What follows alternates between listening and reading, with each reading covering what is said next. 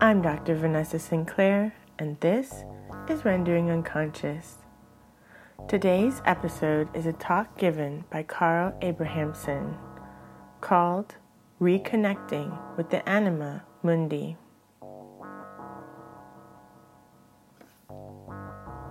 Carl and I have a conference coming up in October in Copenhagen called Visionary Medium Psychoanalysis and the Magic of Cinema. The submission deadline is fast approaching, so if you'd like to present, please have your submission in by Monday, July 25th. You can email me at vs at drvanessasinclair.net or sinclairvanessa at gmail.com. Visit the website Psych Art Cult for more information. That's P S Y C H A R T C U L T dot org. Carl Abrahamsson is a Swedish author specializing in occulture. His books include The Devil's Footprint, Sacred Intent, Different People, Resonances, Occulture, and the Fenris Wolf series. You can find out more about him at his website, carlabrahamsson.com. That's C A R L A B R A H A M S S O N dot com. And follow him at social media on Instagram at carl.abrahamsson and Twitter at C.A. Abrahamsson. Links to everything can be found in the text accompanying this episode.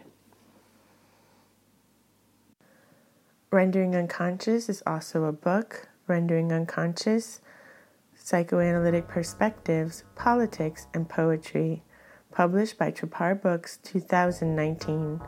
For more information, you can visit the publisher's website, trapart.net. That's T R A P A R T net. You can support the podcast by visiting our Patreon, patreon.com forward slash Vanessa23Carl. Thank you so much for all of our supporters and to our Patreon community. Your support is so appreciated. Thank you for joining me for this lecture called Reconnecting to the Anima Mundi.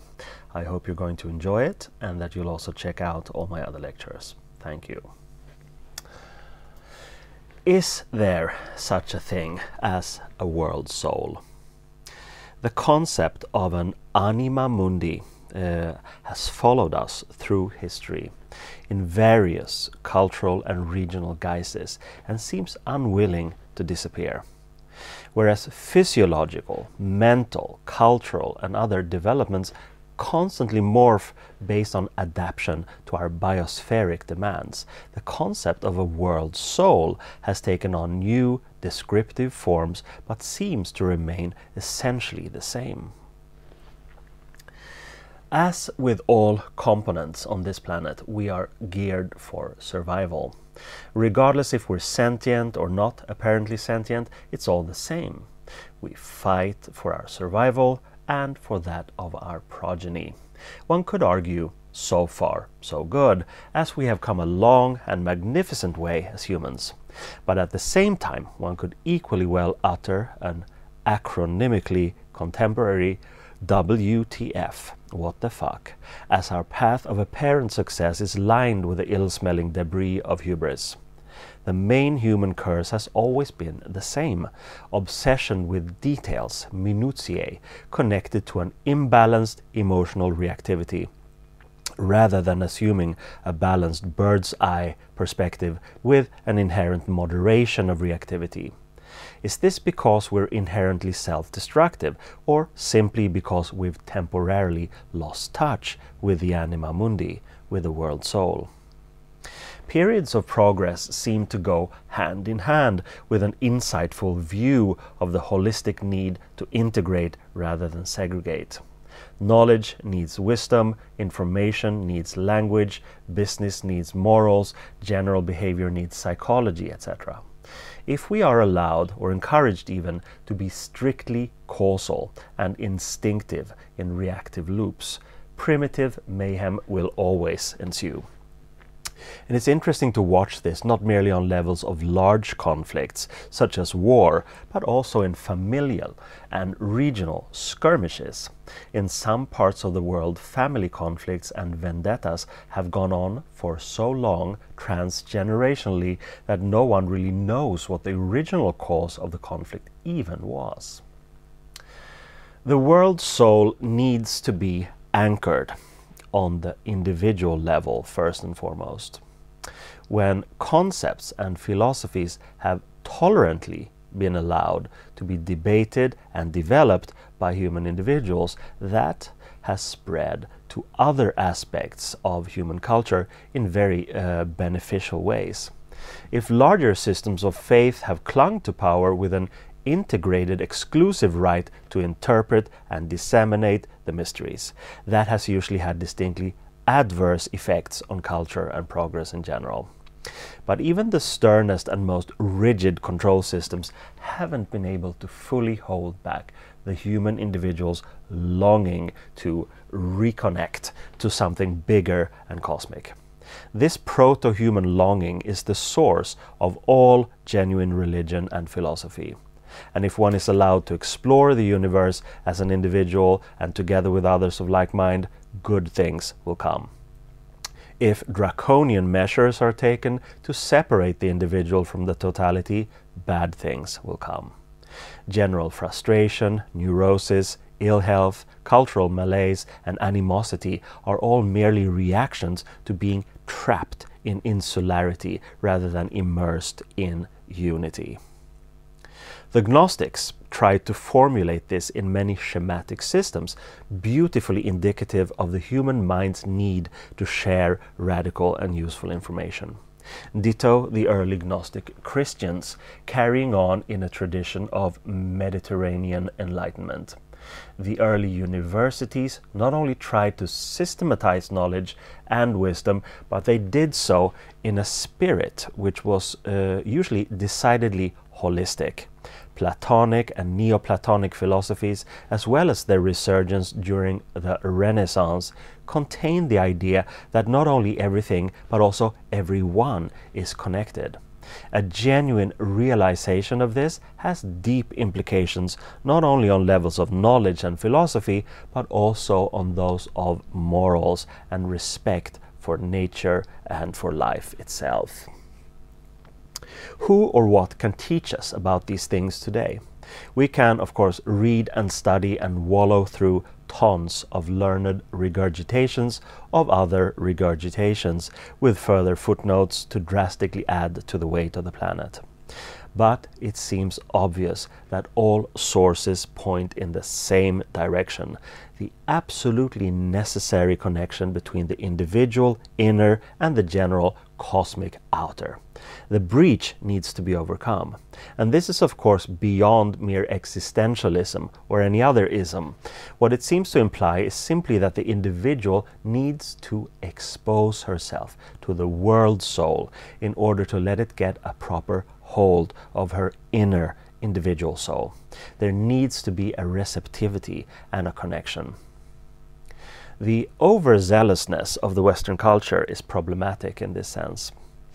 For instance, the internet is a fine example of something that has the potential of connecting the world and sharing experiences intellectually.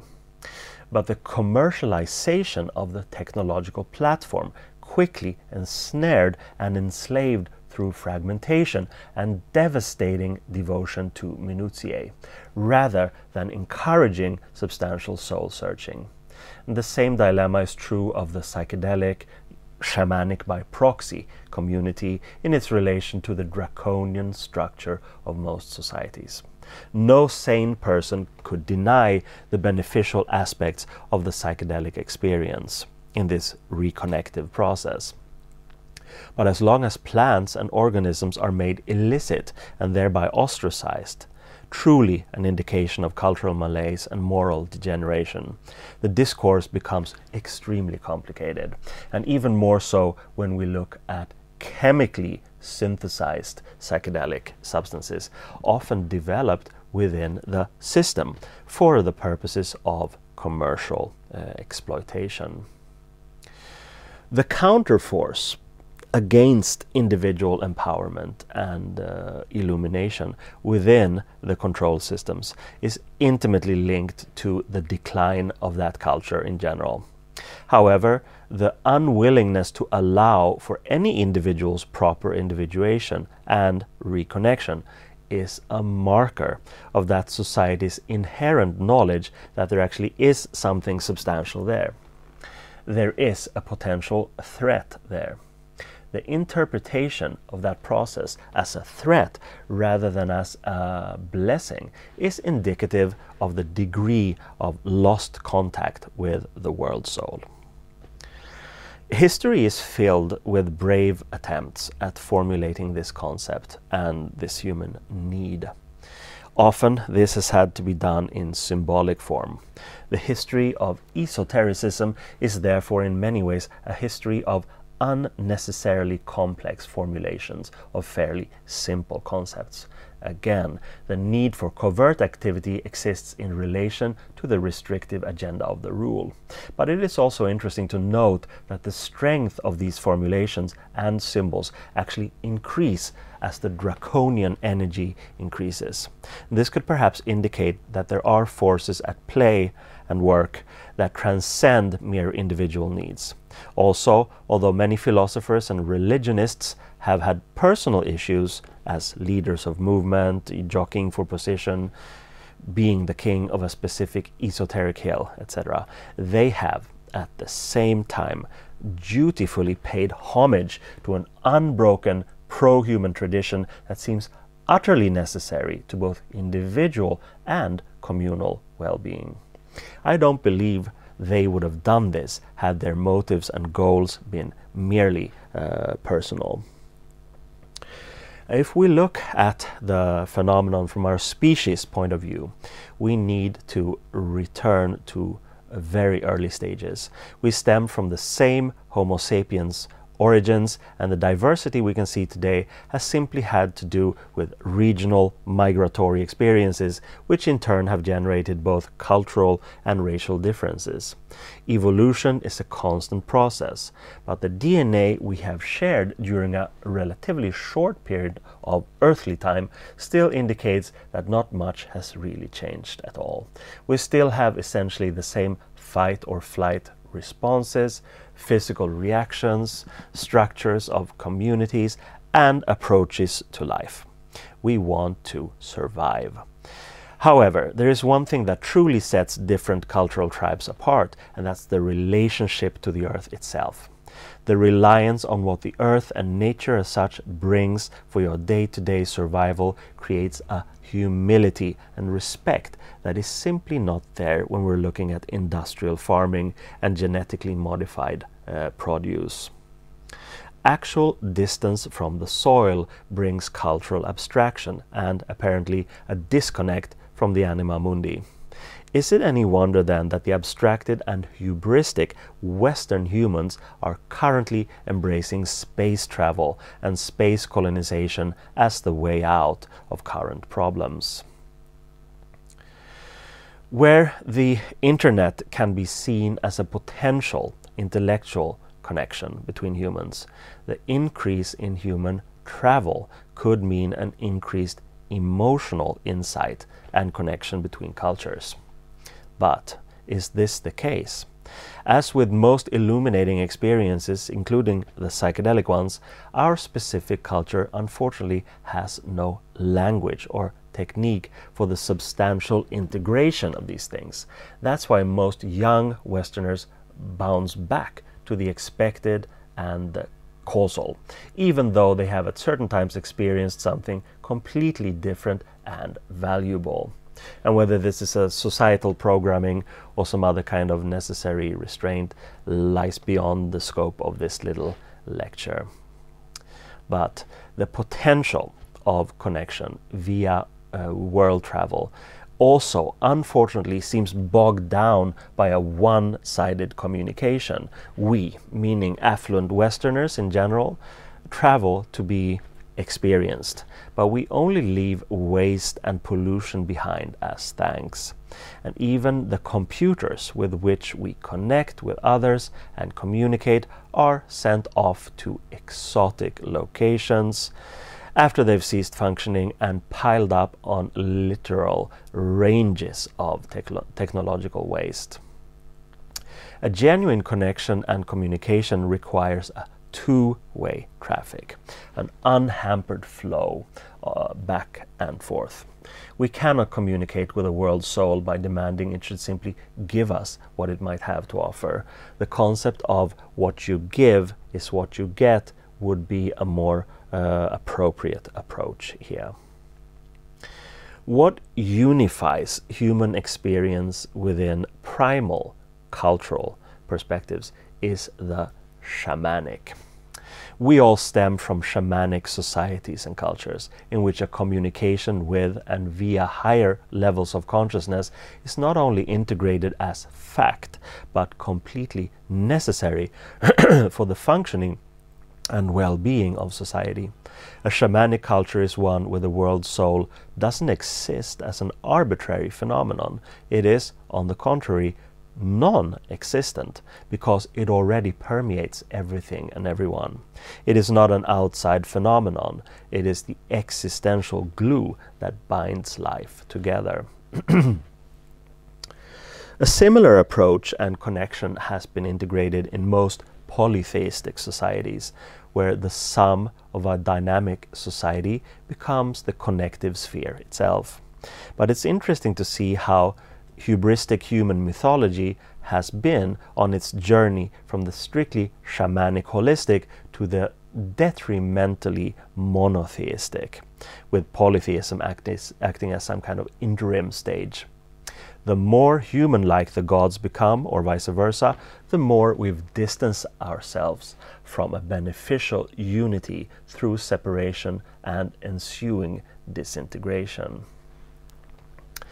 In uh, polytheistic Hinduism, the relationship between Brahman and Atman outer cosmic soul and inner human ditto, is what binds together the colorful pantheon and all human souls reflected in the different gods' chaotic uh, antics. In Chinese culture, the concept of Tao has been even more advanced and present. The Tao is the all permeating life force that human individuals can tap into by adhering to a non striving, non disturbing way of life, perhaps best described by the water finds its own level. Yes, human beings can build advanced dams for their own use, but they will eventually all burst. And if you adapt to that philosophy and to nature as such, at least according to the Taoists, you will find a more intelligent position in which you uh, successfully work with nature, human or general, rather than so diligently against it. There are many remnants of pan cultural behavior that indicate an innate sense of interspecies solidarity and thereby a non sectarian approach. In times of acute crisis, for instance, the affinity circle, which is the culturally signified adherence matrix, we favor others in succession and distance from ourselves based on family, friends, sex, race, culture, and other identifiers. This is temporarily dissolved in crisis. In situations of war or natural disaster, we will help other humans in need simply because uh, our more or less distanced intellectual stance is short circuited, and we so see only life or death for individuals essentially not unlike ourselves. And this strongly indicates that basic human morals are not something arbitrary or religious, but rather that they constitute a genuine unity with those around us. And the more rigid the separation, uh, the cultural programming, the harder it will be to reconnect.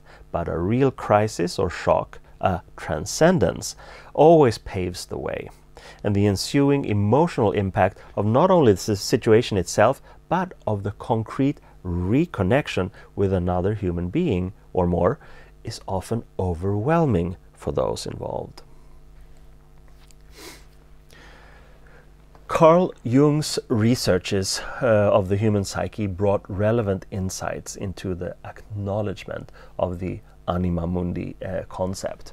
Jung stressed that instinctual needs can take form, both in archetypical dreams but also on a larger accumulated scale in myths and myth related art. Our shared past and our similar reactions to both adversities and blessings throughout the millennia have created similar ways of expressing our experiences and processes. Jung's collective unconscious and its creative manifestations in different cultures are enlightening when looking at the anima mundi concept. Our exteriors may have changed over time, but our psyches are, remain essentially the same. Jung's concepts of anima in men and animus in women means something more than merely the need for interpersonal sexual consciousness and balancing. One very concrete way of reconnecting with a higher level of consciousness lies, of course, in sexual union, an altered state of awareness tied together with the process of creating new life actually or symbolically, has been at the center of all esoteric and genuinely religious teachings throughout human history. And there is, of course, a reason for this. Sexual union and its ecstatic mind frame is usually described as a blotting out of the individual mind and consciousness in favor of one of union. Again, a moment of transcendence. The result whether a child or just plain well being, may not be an end in itself, as facilitating a dissemination of DNA, but could also indicate an existential quintessence. The ecstatic blotting out of the ego in order to reconnect with the anima mundi. It is in those brief transcendental moments that we are fully sentient and ready to both send and receive. Evolution means change, Yes, but a healthy prerequisite for change is always exchange. Theodore de Bry's 1617 image Anima Mundi uh, Integra Natura Speculum Artistica Imago is one of the finest attempts ever to illustrate a system with that kind of bird's eye perspective I mentioned earlier. It has a mandalic quality in its circular shape, so dear to Jung in his analysis of the coll collective unconscious and how it manifests in similar ways in different cultures and at different times. But this image by de Bry uh, seems to encompass as much as possible. The human woman with her feet firmly rooted in water and earth, with her head in the stars, connecting downwards by a chain to an early primate, itself holding a terrestrial, terrestrial globe, and upwards to a divine force in the sky, by a chain too, no less. This leads to speculation not only if there is a creator or a supreme intelligence, but equally to whether de Bry integrated that extra element, complete with a supernal Hebrew Yod He Vav He, in a radiant cloud as a safeguard in contemporary restrictive times. The key to this illustration and to much of alchemical and esoteric art is the willingness to not only beautifully express a system but also to share it with others. In this case, as integrated in Robert Fludd's magnificent opus Utriusque Cosmi. Fludd's book was published at a time when Europe was defined by the murder of the so called heretic Giordano Bruno, and by Galileo's initial astronomical explorations and the rising tension between Protestants and Catholics just before the outbreak of the Thirty Year War. The world beyond Europe was either threatening by exotic mystery or an aggressive Islam, or looming with pecuniary potential on other continents, or all of these things. The chaos of any societal culture, more or less draconian, seemingly always makes connective sparks light up and seed sprout, not at all unlike psychedelic mushrooms in the dark or underneath excreta or even feces.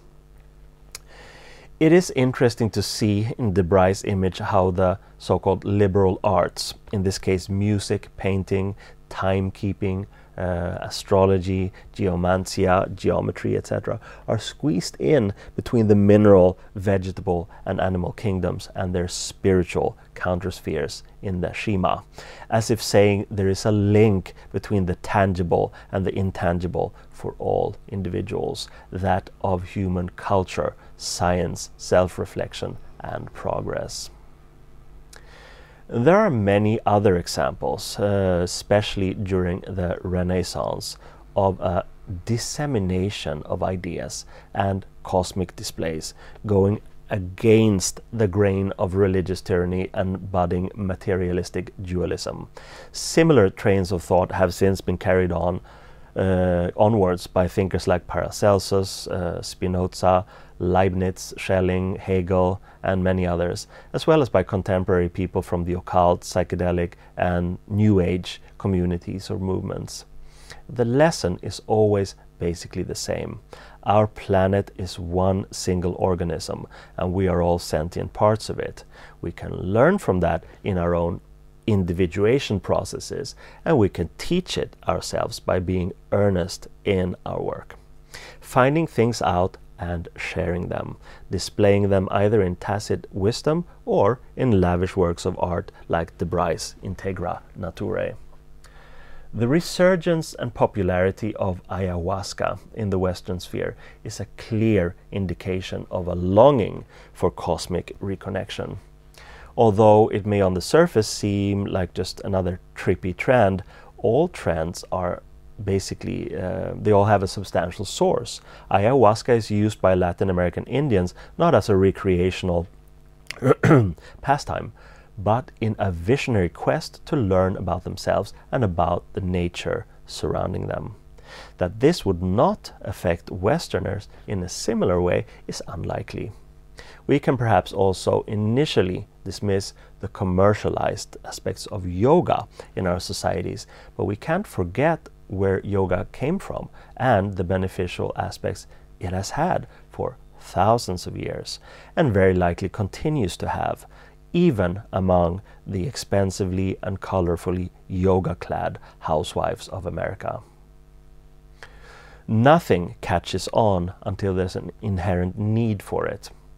All of these pop phenomena signal a strong need to reconnect to the world soul. They are seen from a Jungian perspective an acknowledgement, an objectification, and an externalization of a need that would otherwise remain stagnant or even negative underneath the civilized surface.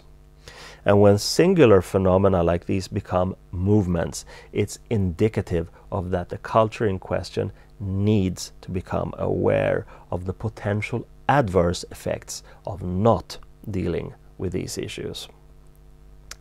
The popularization of previously esoteric phenomena has a psychopompic function, which means that it acts as a transmitter between the conscious and the unconscious. And if our conscious has become too minute and reactive in ways that could threaten not only our own existence but also that of the entire planet, then it's become obvious that we are being flooded by unconscious signals and manifestations, some good, some bad. Images like de Bry's and the general primitive schematic approach have helped people realize the need for unity and awareness for centuries. Today, we can look at it in awe and gratitude, but our main dilemma is that we no longer, as back then, have too little information and knowledge, but rather too much. Affluence and saturation can be stifling, and the apparent benevolence of complexity a hindrance to fully realizing how simple life actually is, or should be. Although Carl Jung claimed that the archetypes as such are mainly formal rather than content based, and that the similarities in between times and cultures basically reflect instinctive reactions that surface in content and form via dreams and myths. It would be safe to say that today we are faced not only with these surfaced archetypes, we are rather flooded by massive instinctive signals, and they're all flashing red. If we toy with the idea that there actually is a world soul, and why shouldn't we? It's safe to say it's high time to reconnect by any means available. Being disconnected from nature obviously leads to a decimated chance of survival and pleasure. The increasingly chaotic state of the world simply indicates there is a deep rooted need for change, preferably before we reach that critical point of no return. Thank you. Thanks for listening to this lecture, and uh, I hope that you also check out my other lectures. Thank you. See you next time. Bye.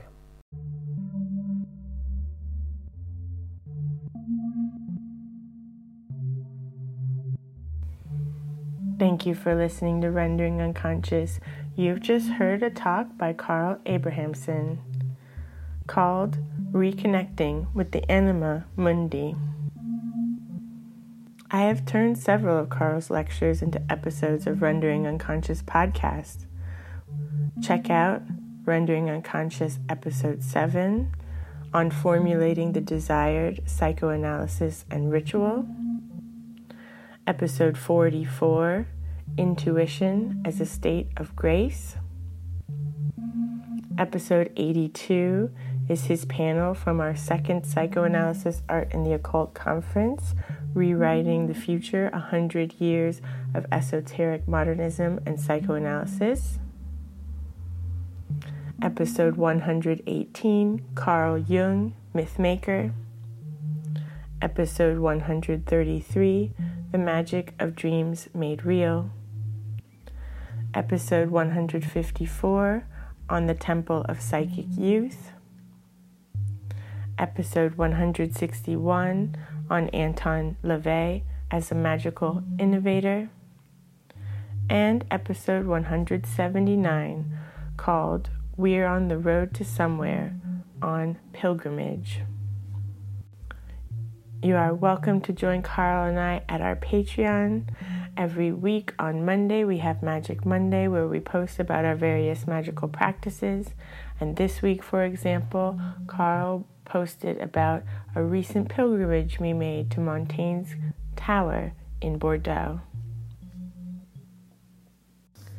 And now the track we will be outside the box. From the album The Cutting Up of Love and Language, a collaboration I did with Pete Murphy. Enjoy.